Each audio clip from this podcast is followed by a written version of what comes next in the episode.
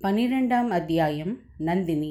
கொள்ளிடக்கரையில் படகில் ஏற்றி நாம் விட்டுவிட்டு வந்த வந்தியத்தேவன் குடந்தை ஜோதிடரின் வீட்டுக்கு அச்சமயம் எப்படி வந்து சேர்ந்தான் என்பதை நேயர்களுக்கு சொல்ல வேண்டும் அல்லவா? ஆழ்வார்க்கடியான் படகில் ஏறியதை ஆட்சேபித்த சைவ பெரியார் படகு நகரத் தொடங்கியதும் வந்தியத்தேவனை பார்த்து தம்பி உனக்காக போனால் போகிறது என்று இவனை ஏறவிட்டேன் ஆனால் ஓடத்தில் இருக்கும் வரையில் அவன் அந்த எட்டெழுத்து பெயரை சொல்லவே கூடாது. சொன்னால் இவனை இந்த கொள்ளிடத்தில் பிடித்து தள்ளிவிடச் சொல்லுவேன். ஓடக்காரர்கள் என்னுடைய ஆட்கள் என்றார். நம்பியடிகளே தங்களுடைய திருச்செவியில் விழுந்ததா? என்று வந்தியத்தேவன் கேட்டான். இவர் ஐந்தெழுத்து பெயரை சொல்லாதிருந்தால் நானும் எட்டெழுத்து திருநாமத்தை சொல்லவில்லை என்றான் ஆழ்வார்க்கடியான். சாட்சாத் சிவபெருமானுடைய பஞ்சாட்சர திருமந்திரத்தை சொல்லக்கூடாது என்று இவன் யார் தடை செய்வதற்கு? கற்றூனை பூட்டியோர் கடலில் பாய்ச்சினும் நற்றுணையாவது நமச்சிவாயவை என்று சைவப் பெரியார் கம்பீர கர்ஜனை செய்தார். நாடினேன் நாடி நான் கண்டு கொண்டேன் நாராயணா என்னும் நாமம் என்று ஆழ்வார்க்கடியான் உரத்த குரலில் பாடத் தொடங்கினான். சிவ சிவ சிவா என்று சைவர் இரண்டு காதிலும் கைவிரலை வைத்து அடைத்து கொண்டார். ஆழ்வார்க்கடியான் பாட்டை நிறுத்தியதும் சைவர் காதில் வைத்திருந்த விரல்களை எடுத்தார். ஆழ்வார்க்கடியான் வந்தியத்தேவனை பார்த்து தம்பி நீயே அந்த வீரசைவரை கொஞ்சம் கேள். இவர் திருமாலின் பெயரை கேட்பதற்கே இவ்வளவு கஷ்டப்படுகிறாரே. ஸ்ரீரங்கத்தில் பள்ளி கொண்டிருக்கும் பெருமாளின் பாத கமலங்களை அலம்பிவிட்டுத்தான் இந்த கொள்ளிட நதியே கீழே வருகிறது. பெருமாளின் பாதம் பட்ட தீர்த்தம் புண்ணிய தீர்த்தம் என்று சிவபெருமான் திருவானைக்காவலில் அந்த தண்ணீரிலேயே மூழ்கி தவம் செய்கிறார் அல்லவா? என்று சொல்லுவதற்குள்ளே சைவப் பெரியார் மிக வெகுண்டு ஆழ்வார்க்கடியார் மீது பாய்ந்தார். படகின் ஓரத்தில் இரண்டு பேரும் கை கலக்கவே படகு கவிழ்ந்து விடும் போல் இருந்தது. ஓடக்காரர்களும் வந்தியத்தேவனும் குறுக்கிட்டு அவர்களை விலக்கினார்கள் பக்த சிகாமணிகளே நீங்கள் இருவரும் இந்த கொள்ளிட வெள்ளத்திலே விழுந்து நேரே மோட்சத்திற்கு போக ஆசைப்படுவதாக தோன்றுகிறது. ஆனால் எனக்கு இன்னும் இந்த உலகத்தில் செய்ய வேண்டிய காரியங்கள் மிச்சம் இருக்கின்றன என்றான் வந்தியத்தேவ் ஓடக்காரர்களில் ஒருவன் கொள்ளிடத்தில் விழுந்தால் மோட்சத்துக்கு போவது நிச்சயமோ என்னமோ தெரியாது. முதலையின் வயிற்றுக்குள் நிச்சயமாக போகலாம். அதோ பாருங்கள் என்றான். அவன் சுட்டிக்காட்டிய இடத்தில் முதலை ஒன்று பயங்கரமாக வாயை திறந்து கொண்டு காணப்பட்டது. எனக்கு முதலையை பற்றி சிறிதும் அச்சமில்லை. கஜேந்திரனை ரட்சித்த ஆதிமூலமான எங்கள் நாராயணமூர்த்தி எங்கே போய்விட்டார்? என்றான் ஆழ்வார்க்கடியான். எங்கே போய்விட்டாரா? பிருந்தாவனத்து கோபிகாஸ்திரிகளின் சேலை தலைப்பில் ஒருவேளை ஒளிந்து கொண்டிருப்பார் என்றார் செய்வர் ஓ அப்படியா? பஸ்மாசூரனுக்கு வரம் கொடுத்துவிட்டு அலறி புடைத்து கொண்டு ஓடியது போல் சிவனுக்கு இன்னொரு சங்கடம் ஏற்பட்டிருக்கலாம். அந்த சங்கடத்திலிருந்து சிவனை காப்பாற்றுவதற்காக எங்கள் திருமால் போயிருக்கலாம் என்றான் நம்பி. திரிபுர சம்ஹாரத்தின் போது திருமால் அடைந்த கர்வ பங்கம் இந்த வைஷ்ணவனுக்கு ஞாபகம் இல்லை போலிருக்கிறது என்றார் சைவ பெரியார். சுவாமிகளே நீங்கள் எதற்காக இப்படி சண்டை போடுகிறீர்களோ தெரியவில்லை. யாருக்கு எந்த தெய்வத்தின் பேரில் பக்தியோ அந்த தெய்வத்தை வழிபடுவதுதானே என்றான் வந்தியத்தேவன். சைவ பெரியாரும் ஆழ்வார்க்கடியானும் ஏன் அவ்விதம் சண்டையிட்டார்கள்? வீரநாராயணபுரத்தில் ஏன் இதே மாதிரியான வாதப்போர் நடந்தது என்பதை பற்றி வாசகர்களுக்கு இச்சமயத்தில் சொல்லிவிடுவது உசிதமாயிருக்கும். பழந்தமிழ் நாட்டில் ஏறக்குறைய அறநூறு வருஷ காலம் பௌத்த மதமும் சமண மதமும் செல்வாக்கு பெற்றிருந்தன. இந்த செல்வாக்கினால் தமிழ்நாடு பல நலன்களை எய்தியது. சிற்பம் சித்திரம் கவிதை காவியம் முதலிய கலைகள் தழைத்தோங்கின பின்னர் ஆழ்வார்களும் நாயன்மார்களும் தோன்றினார்கள். அமுதொழுகும் தெய்வ தமிழ் பாசுரங்களை பொழிந்தார்கள். வைஷ்ணவத்தையும் சைவத்தையும் தழைத்தோங்க செய்தார்கள். இவர்களுடைய பிரச்சார முறை மிகவும் சக்தி வாய்ந்ததாய் இருந்தது. சமய பிரச்சாரத்திற்கு சிற்பக்கலையுடன் கூட இசைக்கலையையும் பயன்படுத்தி கொண்டார்கள். ஆழ்வார்களின் பாசுரங்களையும் மூவர் தேவார பண்களையும் தேவகானத்தை ஒத்த இசையில் அமைத்து பலர் பாடத் தொடங்கினார்கள். இந்த இசை பாடல்கள் கேட்போர் உள்ளங்களை பரவசப்படுத்தி பக்தி வெறியை ஊட்டின. ஆழ்வார்களின் பாடல் பெற்ற விஷ்ணு ஸ்தலங்களும் மூவரின் பாடல் பெற்ற சிவஸ்தலங்களும் புதிய சிறப்பையும் புனித தன்மையையும் அடைந்தன. அதற்கு முன் செங்கலாலும் மரத்தினாலும் கட்டப்பட்டிருந்த ஆலயங்கள் புதுப்பிக்க பெற்று கற்றளிகளாக கட்டப்பட்டன. இந்த திருப்பணியை விஜயாலய சோழன் காலத்திலிருந்து சோழ மன்னர்களும் சோழ மன்னர் குடும்பத்தை சேர்ந்தவர்களும் வெகுவாக செய்து வந்தார்கள். அதே சமயத்தில் கேரள நாட்டில் ஒரு விசேஷ சம்பவம் நடந்தது. காலடி என்னும் இடத்தில் ஒரு மகான் அவதரித்தார். இளம் பிராயத்தில் அவர் உலகை துறந்து சந்நியாசியானார் வடமொழியில் உள்ள சகல சாஸ்திரங்களையும் படித்து கரை கண்டார். வேத உபனிஷதம் பகவத்கீதை பிரம்மசூத்திரம் இவற்றின் அடிப்படையில் அத்வைத வேதாந்த கொள்கையின் கொடியை நாட்டினார். வடமொழியில் பெற்றிருந்த வித்வத்தின் உதவியினால் பாரத தேசம் முழுவதும் திக் விஜயம் செய்து ஆங்காங்கு எட்டு அத்வைத மடங்களை ஸ்தாபனம் செய்தார். இவருடைய கொள்கையை அவலம்பித்த அத்வைத சந்நியாசிகள் நாடெங்கும் பரவி சென்றார்கள். இவ்விதம் தமிழ்நாட்டில் நம் கதை நடந்த காலத்தில் அதாவது சுமார் தொள்ளாயிரத்தி எண்பது வருடங்களுக்கு முன்பு பெரியதொரு சமய கொந்தளிப்பு ஏற்பட்டிருந்தது. இந்த கொந்தளிப்பினால் தீங்கு தரும் அம்சங்கள் சிலவும் தோன்றி பரவின. வீர வைஷ்ணவர்களும் வீர சைவர்களும் ஆங்காங்கு முளைத்தார்கள். இவர்கள் கண்ட கண்ட இடங்களிலெல்லாம் சண்டையில் இறங்கினார்கள். இந்த வாத போர்களில் அத்வைதிகளும் கலந்து கொண்டார்கள். சமயவாத போர்கள் சில சமயம் அடிதடி சண்டையாக பரிணமித்தன. அந்த காலத்து சைவ வைஷ்ணவ போரை விளக்கும் அருமையான கதை ஒன்று உண்டு.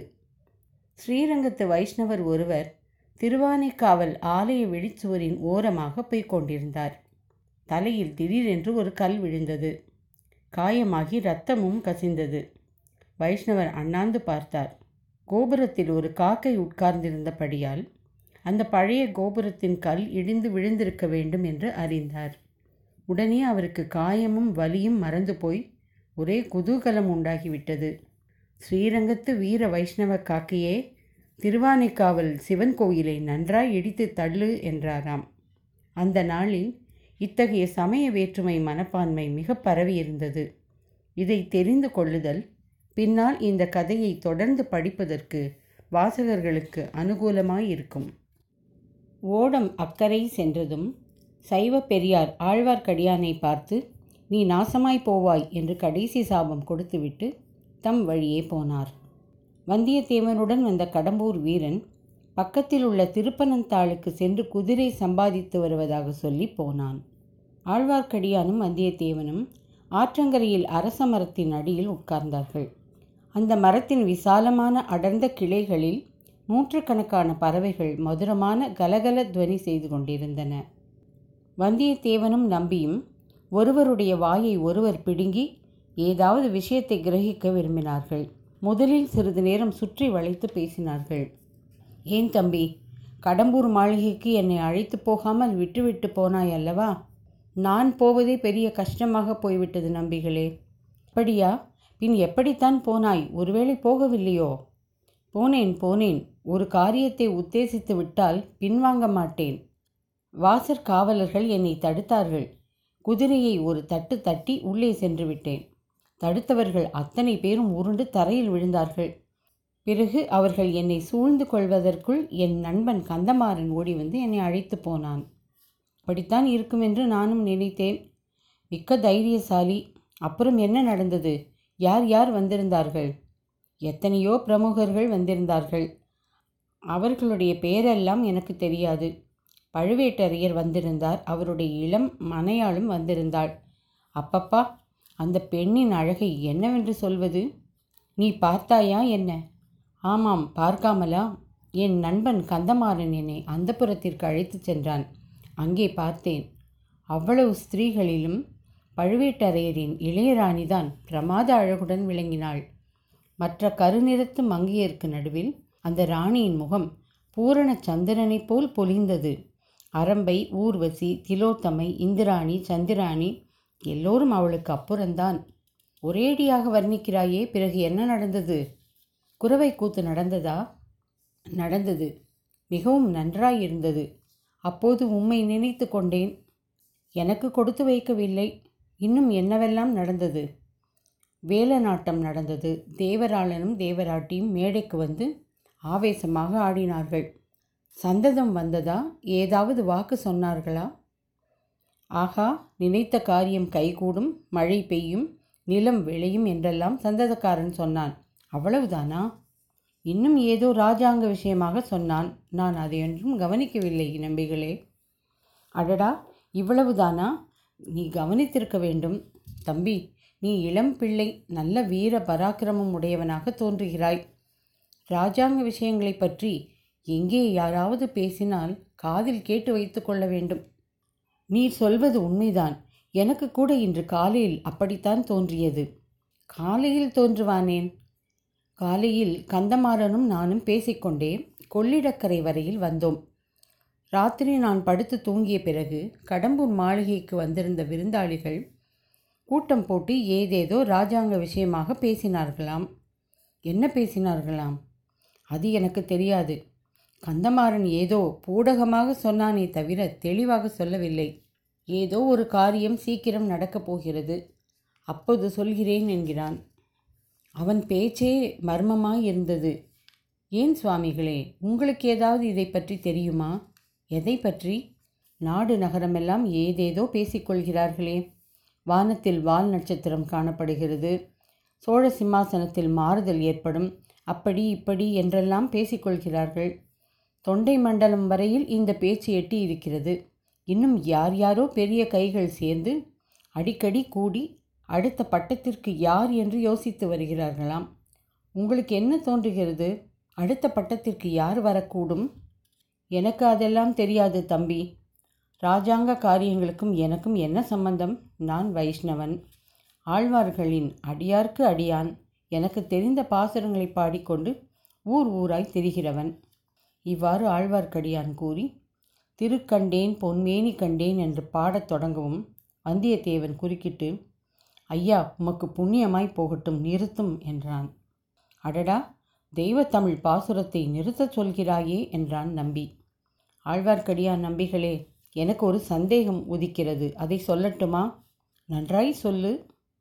தடியை தூக்கி கொண்டு அடிக்க வரமாட்டீரே. உன்னையா நான் அடிக்க உன்னை அடிக்க என்னாலே முடியுமா தம்பி?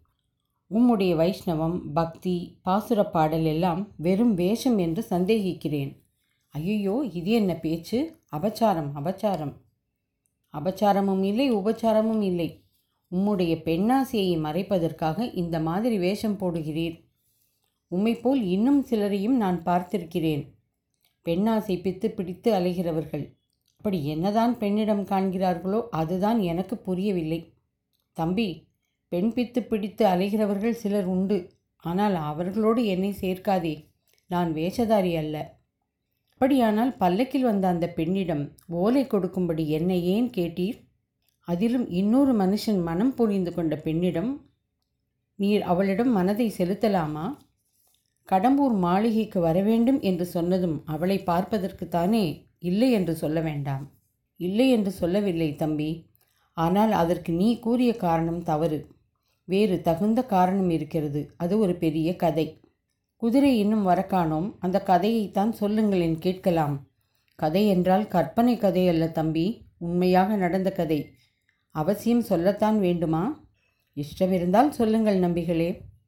ஆம் சொல்லுகிறேன் தம்பி. மறுபடியும் உன்னிடம் ஏதாவது உதவி கோரும்படி இருந்தாலும் இருக்கும். அப்போது தட்டாமல் செய்வாய் அல்லவா? நியாயமாய் இருந்தால் செய்கிறேன் நம்பிகளே.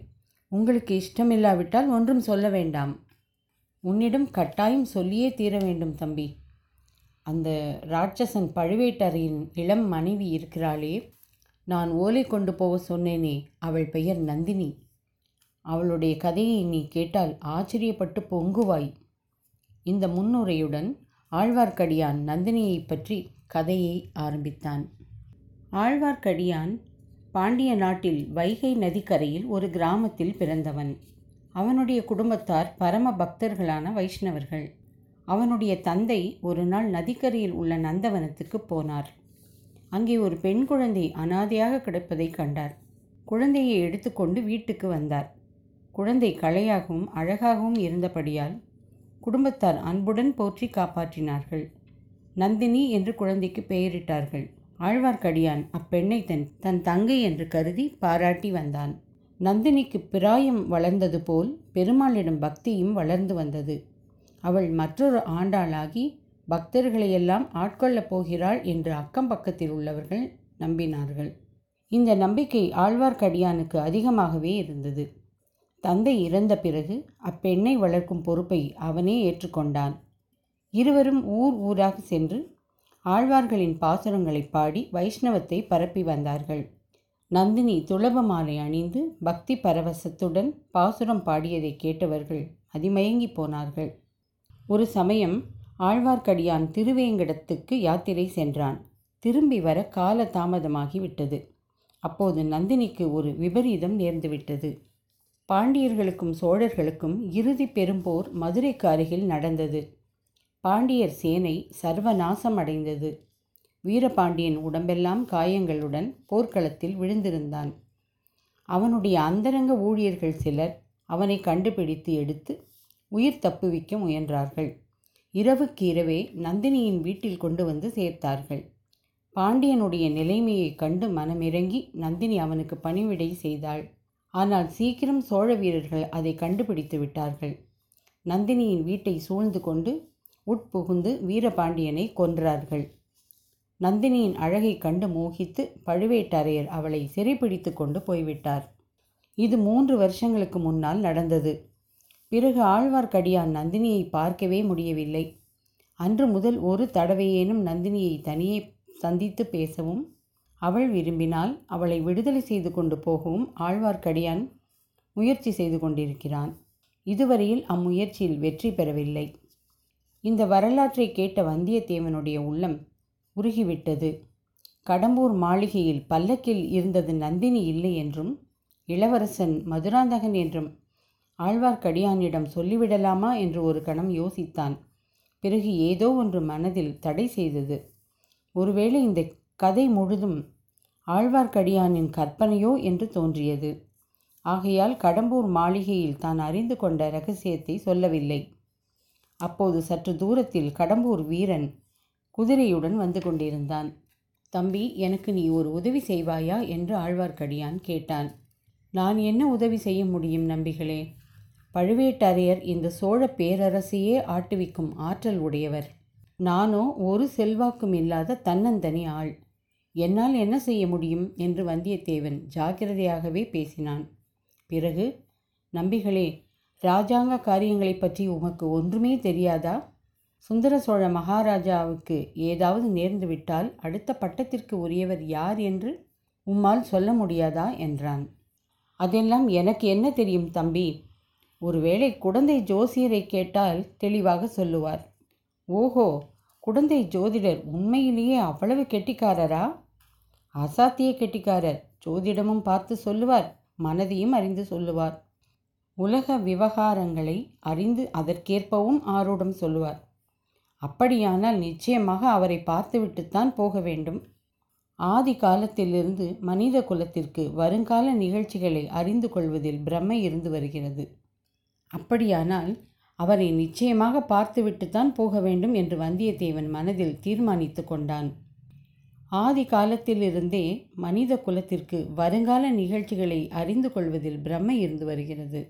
அரசர்களுக்கும் அந்த பிரமை உண்டு ஆண்டிகளுக்கும் உண்டு. அறிவிற் சிறந்த மேதாவிகளுக்கும் உண்டு. மூட மதியினருக்கும் உண்டு. இத்தகைய பிரமை பல அபாயங்களுக்கு துணிந்து அரசாங்க அந்தரங்க பணியை நிறைவேற்றுவதற்காக பிரயாணம் செய்து கொண்டிருந்த நம்முடைய வீர வாலிபனுக்கும் இத்தகைய பிரமை பல அபாயங்களுக்கு துணிந்து அரசாங்க அந்தரங்க பணியை நிறைவேற்றுவதற்காக பிரயாணம் செய்து கொண்டிருந்த நம்முடைய வாலிப வீரனுக்கும் இருந்ததில் ஆச்சரியம் இல்லை அல்லவா?